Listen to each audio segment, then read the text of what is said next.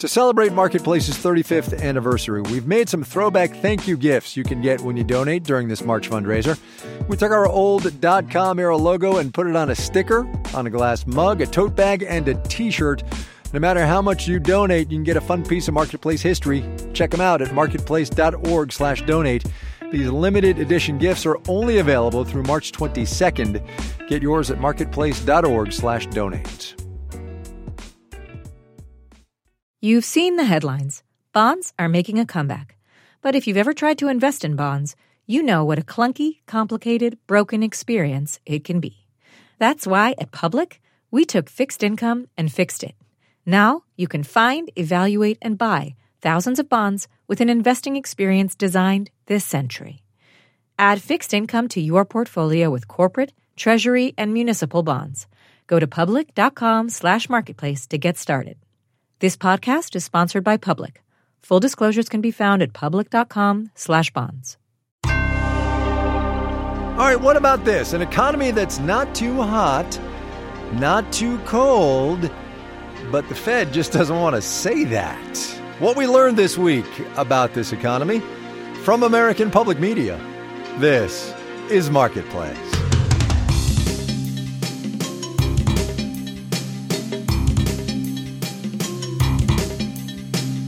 In Los Angeles, I'm Kai Ryssdal. It is Friday today. This one is the 22nd of December. Good as always to have you along, everybody. Yes, the year is almost done, but as I think I said a couple of days ago, the second to last week of 2023 has brought with it some economic nuggets that should be discussed. So we will. Amara Omeokwe is at the Wall Street Journal. Amara, hi, how are you? Hey, Kai. Uh, so let's start today with PCE, personal consumption expenditure. As uh, everybody who listens to this program or reads business and economic news knows, it is the Federal Reserve's preferred measure of inflation. 2.6% year on year, which is oh so close. Month on month, it is down, actually. Prices are down in this economy. Hmm? What do you, first of all, what do you think of it? Well, I'm just really struck by where we are and how different that is from where we were at this time last year. Mm-hmm. So just coming into 2023, you know, the, the, the feeling was that we could get a recession at the end of this year or early in 2024 because of the Fed's rate hikes. And now with these inflation numbers that we've been getting recently, it's a totally different tune, right? A lot of economists mm-hmm. are feeling like the soft landing scenario is, is, is feasible. And it's just such a, it's such a, it's such a marked difference from where we were this time last year. Okay, that's what you think about it. What do we think Jay Powell thinks about it? And remember, this is a guy who said in a in a Q and A session like a month, six weeks ago, what a good time was for Jay Powell. He asked that question. He said, "A really good time is a good inflation report." This is yep. it. It's been handed to him gift wrapped. Yes, it has. And um, I think that what you've seen Chair Powell doing is acknowledging and welcoming the progress that uh, the Fed has made on bringing inflation down, but still striking a somewhat careful tone about where the Fed will go next, right? They are saying that the base case scenario is no more rate hikes, mm-hmm but they haven't said that they uh, they haven't taken rate hikes off the table, and they also haven't said uh, you know they also haven't given a timeline for when they could start to cut rates. So you see a little bit of caution still, and I think it's also notable that at the last uh, press conference after the Fed meeting, yeah. you also saw Chair Powell talking about this idea of not holding on too long, right? Not keeping rates this high for too long. So they they are considering a bunch of different things right now. Granted that it's a delicate balance, and Powell is walking walking an economic tightrope as well as a, a, a communications tightrope. Do you think it's mm-hmm. just to get back to where I started the program, where the Fed doesn't really want to talk about it? Um, this economy is doing really well. Prices are still mm-hmm. elevated, and, mm-hmm. and what you hear out of the Fed is is more caution than than promise. Yeah, because they got inflation kind of wrong before, yeah, right? Yeah, kinda, and yeah. they, and they, and they, I think that's part of where the caution is coming from. They mm-hmm. don't want to uh, see inflation firm up again. And so they are trying to manage expectations, particularly in the markets. All right. Yeah, that's fair enough. Okay. So, uh, another big indicator this week the last revision of gross domestic product for the third quarter 4.9% growth in the in the third quarter as I said, slowing a bit according to the Atlanta Fed here in the fourth quarter. Still though, this is that I, I hate to use the Goldilocks thing, but this is an economy doing really well, right? Growing almost 5%. It is. It's doing much better than um, than anyone expected, really, this year. And I think that's part of what is driving that optimism about uh, the soft landing scenario. We're also seeing the labor market hold up pretty well, mm-hmm. better than many expected. We're seeing spending um, hold up pretty well as well. So I think that some economists say that there will be a slowdown in 2024, but in general, I think people feel like things are on a good path. Okay, here's the rub. Consumer sentiment, as we know, and consumer confidence are both mm-hmm. elevated. And in fact, consumer uh, uh, confidence came out this morning, and the and the quote that they used was renewed optimism for 2024. That's mm-hmm. despite prices remaining elevated and consumers still spending, and yet there is that undertone of agita. Or is that just me reading the tea leaves wrong? What do you think? Yeah, I mean, I, I think that's true. I think that people, when you look at the consumer sentiment data, people are are finally starting to notice that inflation has cooled and they're right. starting to feel the benefits of that. They hear the news that the Fed is probably done hiking rates. And so I think that is translating through to some of the sentiment data. But they still feel like prices are high relative to where they were a couple of years ago. And so I think that still causes some discomfort, some anxiety when people go to the grocery store or whatever. They're still like, oh, this isn't, this isn't great. So right. it'll be interesting to see how the sentiment data evolves in early 2024. Real quick, uh, and I hate to put you on the spot in like 15 or 20 seconds, but, but here, here goes. You ready? What, what are the downside risks? What's keeping Jay Powell up at night? Yeah, I think there are geopolitical risks. Certainly, you know, we have, we still have the situation in uh, Ukraine. We have the situation in the Middle East. Um, and, you know, there are still some parts of inflation that haven't uh, cooled as much as uh, perhaps people uh, would like. Uh, shelter, I'm thinking about that. So there, you know, there's still some progress that yeah. needs to be made.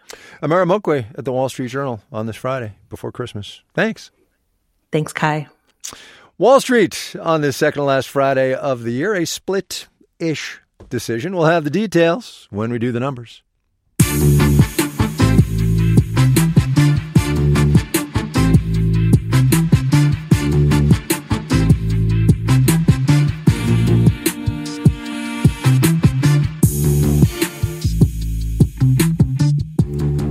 It has been a year for equities in this economy. Quite the 12 month rally in stocks. The bond market has been interesting. Alternative investments have gotten some love too. Bitcoin has bounced back. Caveat crypto emptor, it should go without saying. But investments go down too. And in one particular case, down and down and then down some more. What, might you ask, is the thing of which I speak? Well, here's a hint or two.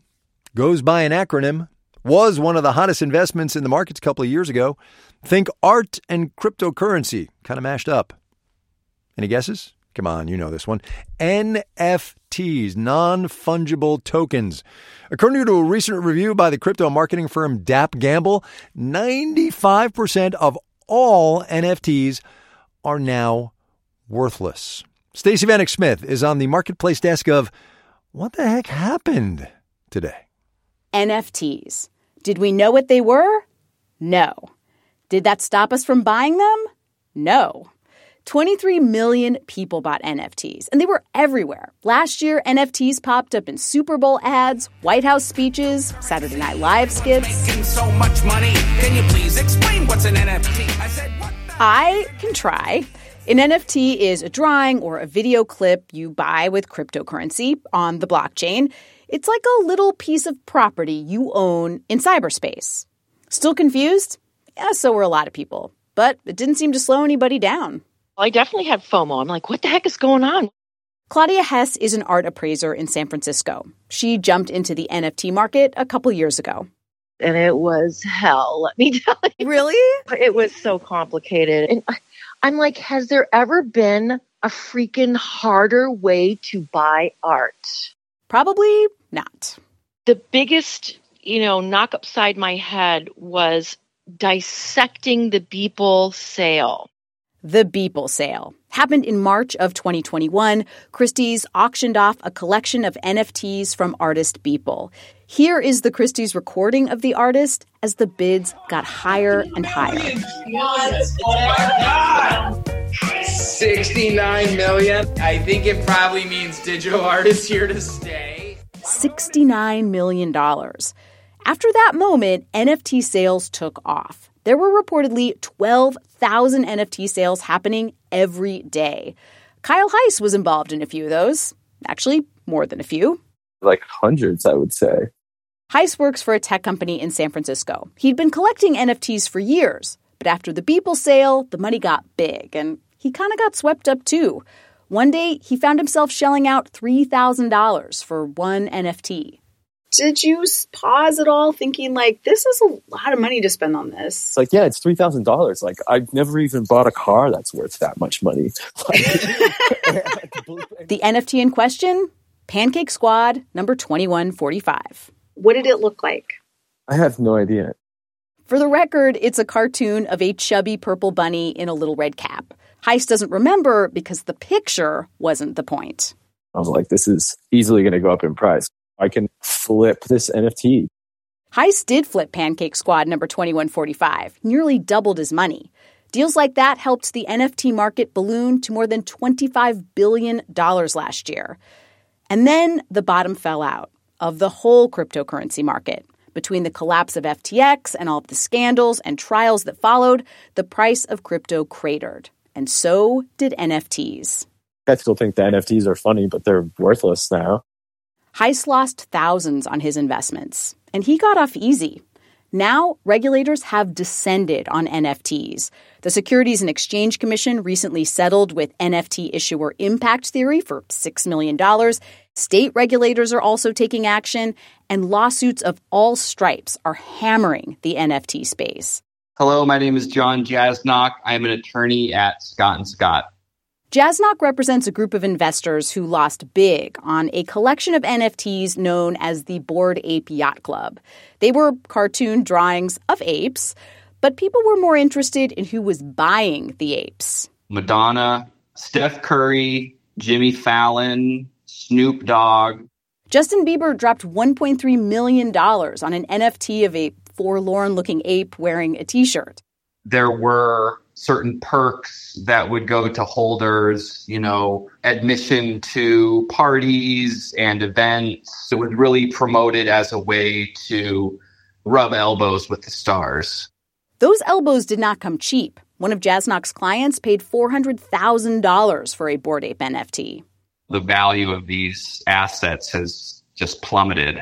Justin Bieber's $1.3 million NFT is now worth an estimated $60,000. But there's evidence the NFT market is starting to come back to life. Prices have stabilized, and investment bank UBS just issued a pretty optimistic outlook for the tokens. Collector Kyle Heiss says he's hanging on to his NFTs. Maybe one day I'll wake up and I'll have a $2,000 NFT in my wallet. But you can't participate in the lottery if you don't play, right? After all, in a world where fuzzy bunnies and apes in t-shirts can go for millions, you just never know. I'm Stacey Vanek Smith for Marketplace.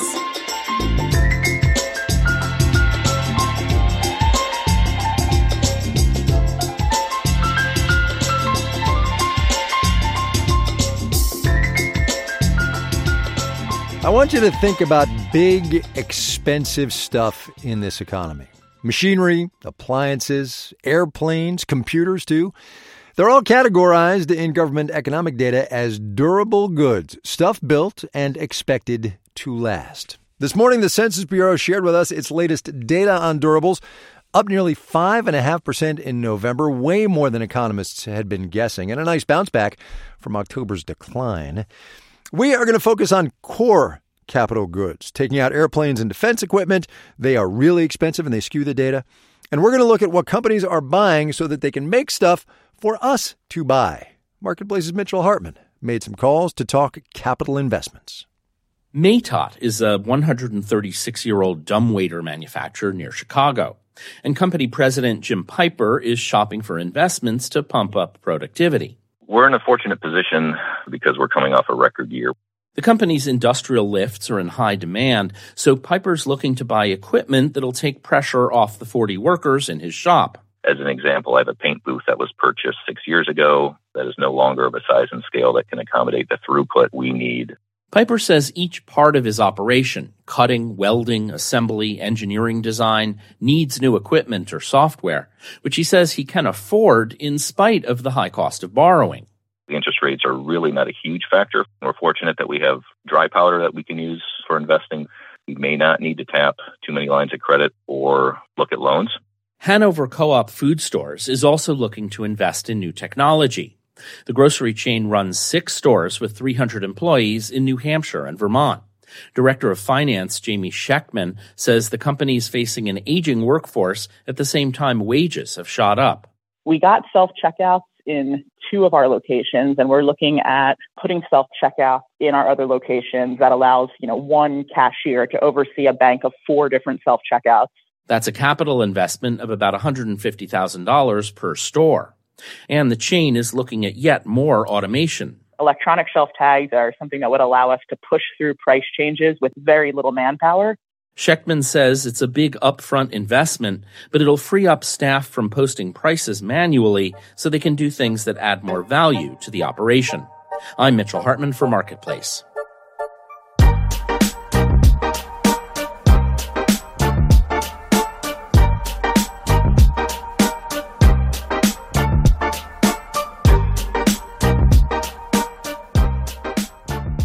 Coming up. We are very busy right now. Better busy than the alternative, right? First, though, let's do the numbers. Dow Industrials down 18 points today, less than a tenth percent, ended things at 37,385.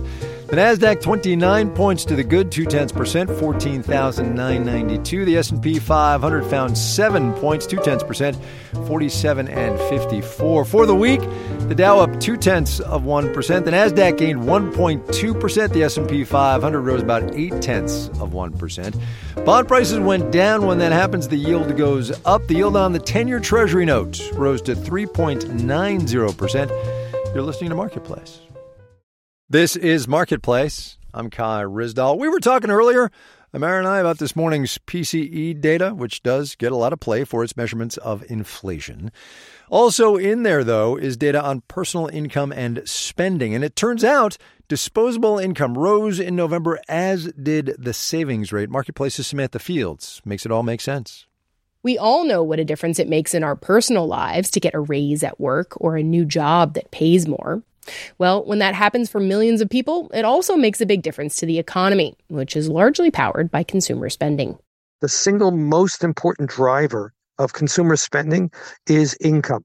Charles Lieberman at Advisors Capital Management says this latest PCE report shows household income is doing quite well.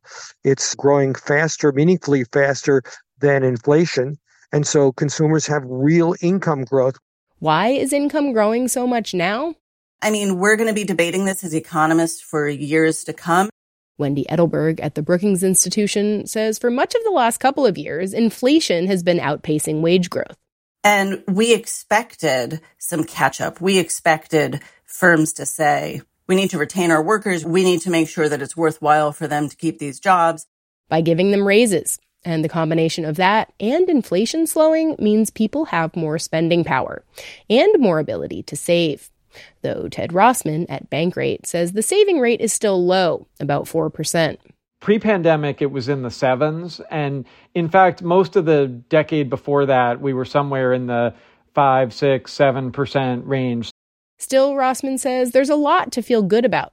For a while now, we've been saying that there's this odd disconnect between sentiment and reality. And even though the job market's been good and economic growth has been good, people haven't been feeling good about things because high inflation has been gobbling up whatever wage gains they're making. But he says now that that trend has reversed, surveys are showing people are starting to feel better. I'm Samantha Fields for Marketplace.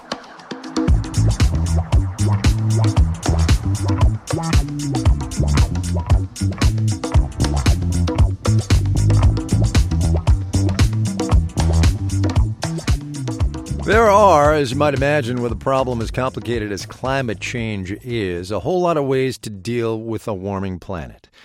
There are technological possibilities. Changes in human behavior are nothing but essential.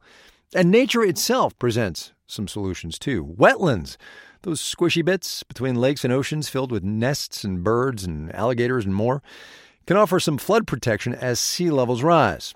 But all across the country, marshes have been drained or even paved over to build homes and cities. Restoration is happening, gradually, but not without fights over money and development plans, including here in California, south of San Francisco, in the small town of Newark. Ezra David Romero paid a visit. Right on the southern edge of San Francisco Bay is the city of Newark, home to 50,000 people. It's like most parts of the region, dealing with dueling expensive crises, housing and climate change. In the city are two patches of land where developers want to build more than 600 homes for middle income earners. Reminder, the medium home price here is $1.2 million. One of the lots is mostly empty, and the other is a pick and pull auto yard. We're heading to this uh, place called Pick and Pull, right on the marshlands. Uh, it's been there since I moved here for the last 15 years. Longtime Newark resident Taryn Singh calls this the most at risk part of Newark. Instead of homes here, Singh would rather see this area restored to its natural habitat so it can soak up rising seas. The bay is going to push more water to the shore, and that would mean these houses that are built on the edge of the bay are going to get flooded. Scientists project seas could rise by at least a foot by 2050 and over three feet by 2100. That alarms Singh because he wants this area to be here for his 11 year old son when he grows up.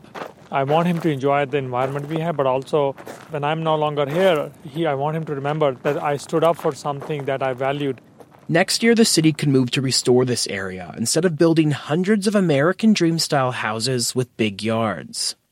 If that happened, the land would become part of the less than 15% of wetlands remaining in the Bay Area. During a king tide last year, water reached the property's southern edge. Eric Buescher is an attorney with the environmental watchdog group SF Baykeeper. In 2050, when everything is significantly higher than it is now, the sea level rise, those areas are going to be inundated most of the time. Restoring this land could be a climate solution to protect the region from surging seas. San Jose State environmental studies professor Lynn Trulio says it could help save the region millions of dollars by not having to build seawalls or levees to keep water out. There is not enough dirt to protect the entire Bay Area from sea level rise when it really starts cranking, you know, to build giant levees. Here's a place where we wouldn't have to do that and has this topography that really allows the marsh to move in. These potential developments are at the heart of California's economy, housing, and preparing for climate change. It's something the Newark developers are taking into consideration by planning to raise the homes by 14 feet. Evan Knapp is with Integral Communities, one of the two companies seeking to develop the area. We've tried mightily to make sure that we find the commonality that we have between environmental and development. I think this is one of those sites where if you start checking the boxes, it's an overwhelming positive for the city of community. The issue of homes versus wetlands isn't unique to Newark. Developers around the country want to appease people's desire for beachfront living. But for Taryn Singh, building hundreds of homes on the shore only ensures calamity to me, this land means something more uh, than just a piece of land. Right? It means to me that we care for the world, right? As human beings, we it is not just that this is a place where you know we should just build. Within six months, the Newark City Council will weigh in on the area's future. And cities and developers across the state are paying close attention to what happens in Newark because the outcome could foreshadow what California values as the shoreline rises. In Newark, California, I'm Ezra David Romero for Marketplace.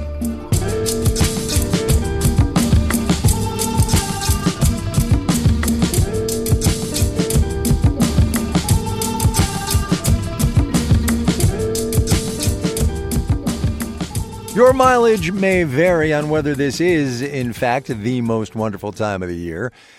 But if you're a retailer, you better believe it is. If you're running a business, though, you learn early on that it's not what customers are buying now, it's what you want them to be buying in the future. Which means, even in the midst of the hustle and bustle of this holiday season, people like Kristen Tallheimer Bingham are looking forward to 2024. She co owns Dean Sweets in Portland, Maine. We are very busy right now, which is wonderful, of course. Uh, the last few weeks have been and are, continue to be, the busiest weeks of the year for us.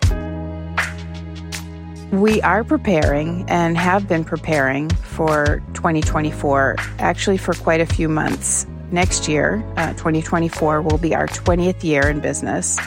So basically, our plan um, is that we're challenging ourselves to create a new chocolate each month for 12 months for all of 2024.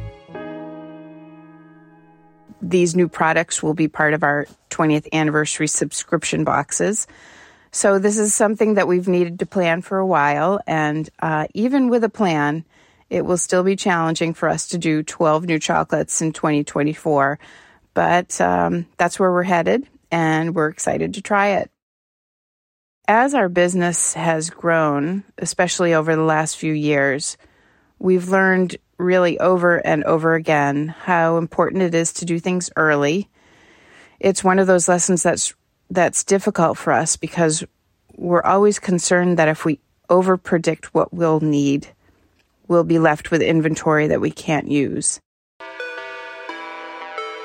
Time has shown us that we really need to start earlier and we really do need to make more. There's always going to be a risk, but we'd rather risk uh, overproducing rather than not having enough when when there's demand for chocolate.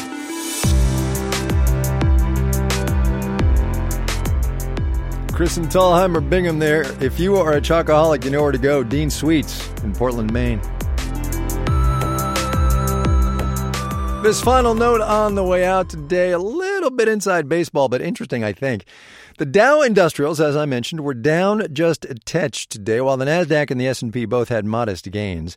Why did the Dow not measure up? Well, first of all, it's a price-weighted index. You need to know that. And among the 30 blue chips, Nike was down almost 12% today on a weaker than expected sales outlook. And not for nothing, the company is saying it's going to cut $2 billion in costs over the next three years.